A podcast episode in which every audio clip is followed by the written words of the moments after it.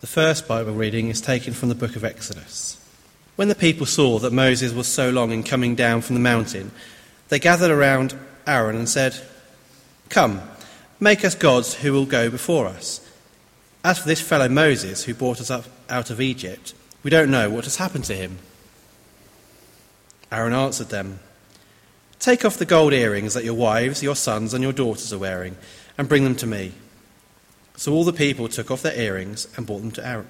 Brought them to Aaron. He took what they handed him and made it into an idol cast in the shape of a calf, fashioning it with a tool. Then they said, These are your gods, Israel, who brought you up out of Egypt. When Aaron saw this, he built an altar in front of the calf and announced, Tomorrow there will be a festival to the Lord. So the next day the people rose early and sacrificed burnt offerings and presented fellowship offerings. Afterwards they sat down to eat and drink and got up to indulge in revelry. Then the Lord said to Moses, Go down, because your people, whom you brought up out of Egypt, have become corrupt. They have been quick to turn away from what I commanded them and have made themselves an idol cast in the shape of a calf. They have bowed down to it and sacrificed to it, and have said, These are your gods, Israel, who brought you up out of Egypt. I have seen these people, the Lord said to Moses, and they are a stiff necked people. Now leave me alone so that my anger may burn against them, and that I may destroy them. Then I will make you into a great nation. But Moses sought the favor of the Lord his God. Lord, he said, why should your anger burn against your people, whom you brought out of Egypt with great power and a mighty hand? Why should the Egyptians say, It was with evil intent that he brought them out to kill them in the mountains and to wipe them off the face of the earth? Turn from your fierce anger, relent, and do not bring disaster on your people. Remember your servants Abraham, Isaac, and Israel, to whom you swore by your own self. I will make your descendants as numerous as the stars in the sky, and I will give your descendants all this land I promised to them, and it will be their inheritance forever. Then the Lord relented and did not bring on his people the disaster he had threatened. This is the word of the Lord. Thanks be to God. Hear the gospel of our Lord Jesus Christ according to St. Mark. Glory to you the beginning of the good news about Jesus, the Messiah, the Son of God, as it is written in Isaiah the prophet I will send my messenger ahead of you who will prepare your way.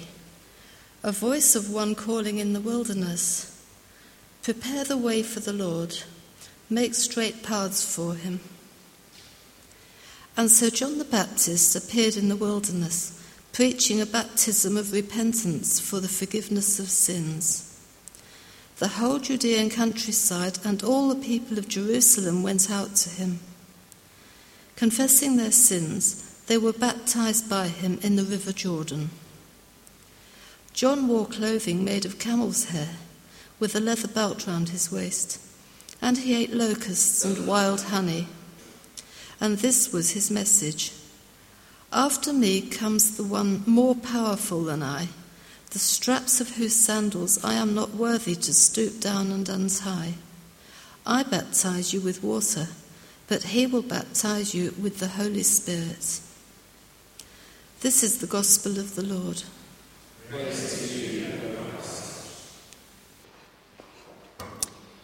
Do you know, since the moment we decided to do a series on Moses, I have had this joke whizzing around in my head. And it's a terrible joke, but I don't apologise for it because it makes me laugh. How does Moses make the tea? I'm not, not asking you, Evie, because I know you know it. He brews it. Ha! Oh, never mind. it still makes me laugh, even after all these weeks, which probably is my sadness, but oh. So let's just pray before we start. Father, thank you for your word. And I pray you will open our hearts to hear your message. and to respond to it. In Jesus' name, Amen. Part of what I love about the Bible is the failures, the things that go so horribly wrong. If you were going to tell a story hoping to win lots of people for Christ, to show how amazing our God is, wouldn't you start with bigging things up a bit, making God and his people look really cool and very wonderful? It's incredible to me, excuse me, that the Bible starts with human failure and mistakes. It's partly what makes it ring so true. It shows people how they really are, warts and all. Time and time again, people get it so badly wrong. Failure and return to God. Failure and return to God. And God seems to be complicated and difficult. Is he really demanding and vengeful? All seemed to be going so very well, didn't it? As Pads told us two weeks ago, God's chosen people had just been given the Ten Commandments. God's nature and relationship with his beloved children had been revealed. And we open chapter 32 with good old Moses on the mountain communing with God. The children of Israel knew where they stood. And for the first time in a long time, it looked, looked like things were settling and they had some certainty. They were a people. They were loved and recognized by God.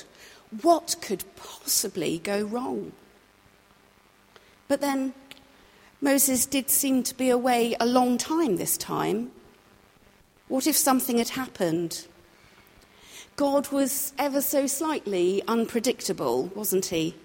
And who knew what happened up there on that mountain? What if Moses had upset God and suffered the consequences? But Aaron was a good man. You can see how it happened. Moses was gone, and Aaron seemed to be a suitable alternative. The people needed a leader. I can see how Aaron thought that what he was about to do was good. Never mind that Moses was appointed by God. Never mind that it was Moses that had led the people out of Egypt. Aaron was, after all, the older brother the one appointed by God to be Moses' spokesperson to Pharaoh. He must have felt some justification in taking on the role. Maybe he felt this was his rightful place. God had, at last, seen his qualities and decided to use them to their best advantage. He was the priest, the one God trusted to organize sacrifices and worship. How easy it must have been to leave God out of the picture and get carried away with self importance. Pride and arrogance can catch us all out, especially when we think we're doing God and his people a favour. Thankfully, in our gospel reading in Mark 1, John the Baptist gives us a model of leadership and self sacrifice that shows us the way is to be always leading everyone and everything to Jesus. John lived his whole life dependent on God and pointing to Jesus and refusing position or power. It, but it is so easy to see the mistake God's people made, isn't it? How silly can you get? Thinking God could be made and worshipped out of gold trinkets, particularly gold trinkets taken as plunder off the Egyptians. What were they thinking of? Maybe, though, it was what they knew and understood, familiar even, after living for years under Egyptian rule, where all gods seemed to be made from all sorts of materials. Perhaps they even thought as gold was so precious that they were honouring God. It was the culture they knew. Perhaps they couldn't make the leap from gods who had images to one who didn't. Perhaps the challenges to be set apart and to be different seemed to be too much. It was comfortable and it was familiar. The exodus from the old ways of thinking was proving to be so much harder than the exodus from the old land. These were simple, idolatrous people who didn't have the benefit of Jesus' example. But hang on a minute. Maybe if we look at our own situation, we're not so very different. We unknowingly and unthinkingly absorb the culture. It can be so hard to run against the crowd, to stand and be counted as one of God's beloved instead of behaving just like everyone else. We perhaps build our own calves, though possibly more subtly than the desperate exiles. Perhaps we imbibe and long for comfort and familiarity too. Perhaps we too are afraid of being different from the culture that surrounds us and that we understand. It's hard to see this culture for what it is a culture that understands worship of things and worships intelligence and enlightenment rather than depth and mystery. I was shocked at college when someone asked, You don't actually believe the miracles really happened, do you? And a tutor failed to respond. It was left to another student one who was known to be very difficult and spiky, and who people tend to, to avoid at the student bar, to say, Yes, actually, I do. Easy to realise what's going on at theological college. A lot harder at work or in the supermarket or when we're out with our friends. When we read about the children of Israel, we can easily wonder at the crassness of Black Friday and people trampling each other for TV sets and computers when half the world is starving. But what is it that we are building? There are so many temptations. Building the body beautiful at the gym, bigger, better houses, bigger, better jobs, position and power modelling Aaron and assuming we can second guess God or even do him a favour. Christmas can, can, become a festival of feasting where we protect our own interests rather than looking out for the lost and the lonely. Church and practicing religion itself can become so powerful that we forget Jesus. I wonder whether we're not so different in our tendency to worship things other than God. We speak and sing of divine transformation while we do everything in our power to maintain our equilibrium. As Paul says in 1 Corinthians, it's because Israel is so like us that the stories resonate with us so well. I was surprised and humbled by an archbishop from Tanzania years ago when he felt it was greedy and therefore sinful to have two pieces of toast and marmalade with his breakfast, something we would do without a second thought. One of the questions that challenged me when I came home from Nairobi was how can I live more simply? Society and culture become part of us so that we cannot always work out how we're falling blindly into wrong until something like foreign travel brings us into contact with a society where poverty and hunger is a reality. The Israelites go on to tell of how it was Moses that brought them out of Egypt, failing to understand how God has intervened in their history. How like us when we reduce our faith to consumerism as we prefer one style of worship over another, one leader over another, all the while failing to look at God. One of the ways the children of Israel misjudged God was to think that they understood him, so building him in their own image, as we so often do when we think we know him better than those people over there.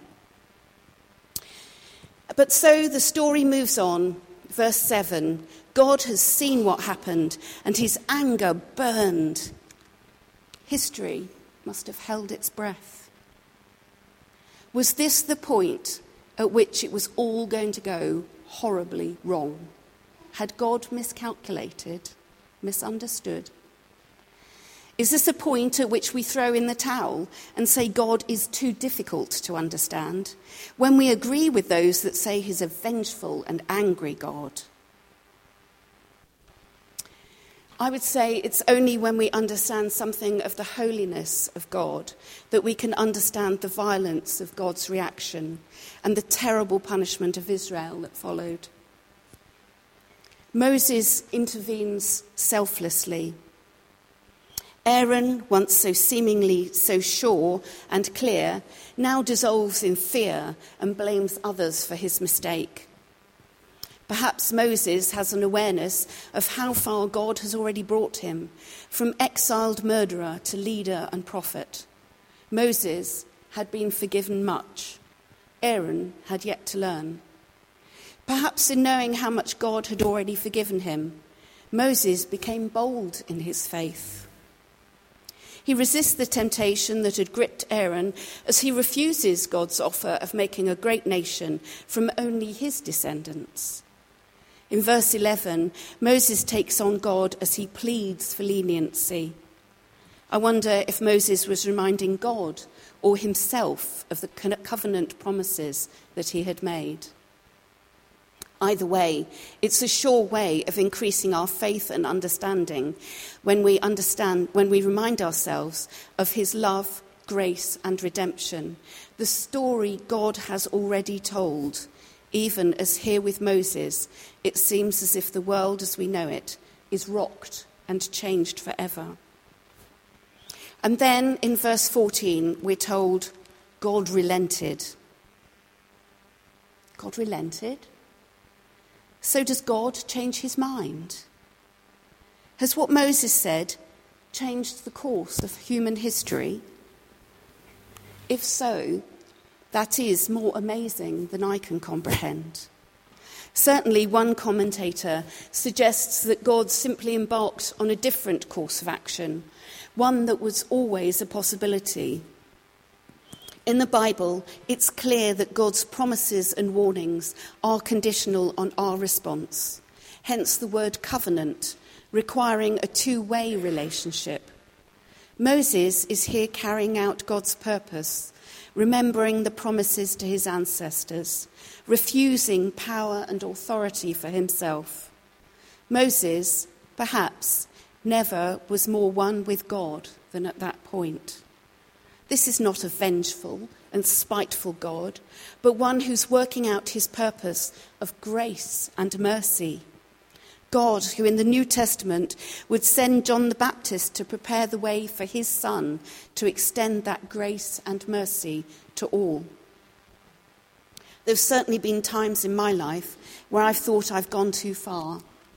Too many times when the only difference between me and others that bear terrible consequences for what they've done is that I haven't been caught or that I have happened to be in the company of people wiser than me. Don't panic. I've no intention of making any public confessions here. But when we can understand how much we have failed, this story can reassure us that even when we think we've gone too far, when it looks like there's no way back, the wrong we have done is too great for God to forgive, God always helps us to find a way back. There is nothing we can do to separate ourselves from the love of God. In this story, God, who had preserved the children of Israel in Egypt and brought them out of captivity, provides a way of forgiveness. Moses stood in the gap for his people. He repented, asking for God's mercy. In this story, God, who had preserved the children of Israel in Egypt and brought them out of captivity, provides a way back into relationship. What had begun as a doctrine of providence became a doctrine of God's grace, his undeserved favour and love showered on the unworthy. Just as John was calling in the desert, and Jesus showed us thousands of years later. If anything I have said has resonated with you, do take the opportunity to come up after the service for prayer ministry. There will be people here ready and willing to pray for you. And if it has hit home, as with Moses, remember, God is already there and he's already listening. Amen.